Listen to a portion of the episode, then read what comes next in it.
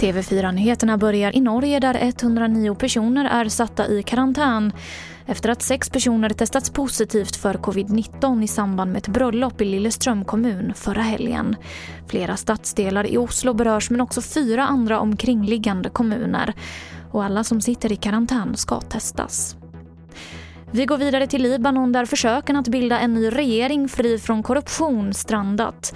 Landet befinner sig i djup ekonomisk och politisk kris och kraven på reformer har sedan den förödande explosionen i Beiruts hamn varit mycket högljudda. Den tilltänkte premiärministern Mustafa Adib meddelade tidigare idag att han avgår. Efter gårdagens kökaos till högskoleprovet så finns det nu nya chanser att få en plats till provet. En uppdatering av systemet har gjorts och vid 12-tiden så meddelade den nationella provsamordnaren att den långa kön nu är helt avverkad. Och vid den tiden så ska det ha funnits ungefär 10 000 platser kvar. Och Sveriges första elflygplan har nu gjort sin premiärflygning. Planet är helt koldioxidneutralt och laddas med ström från en solcellpark på flygplatsen. Och den är tänkt att användas som ett skolflygplan.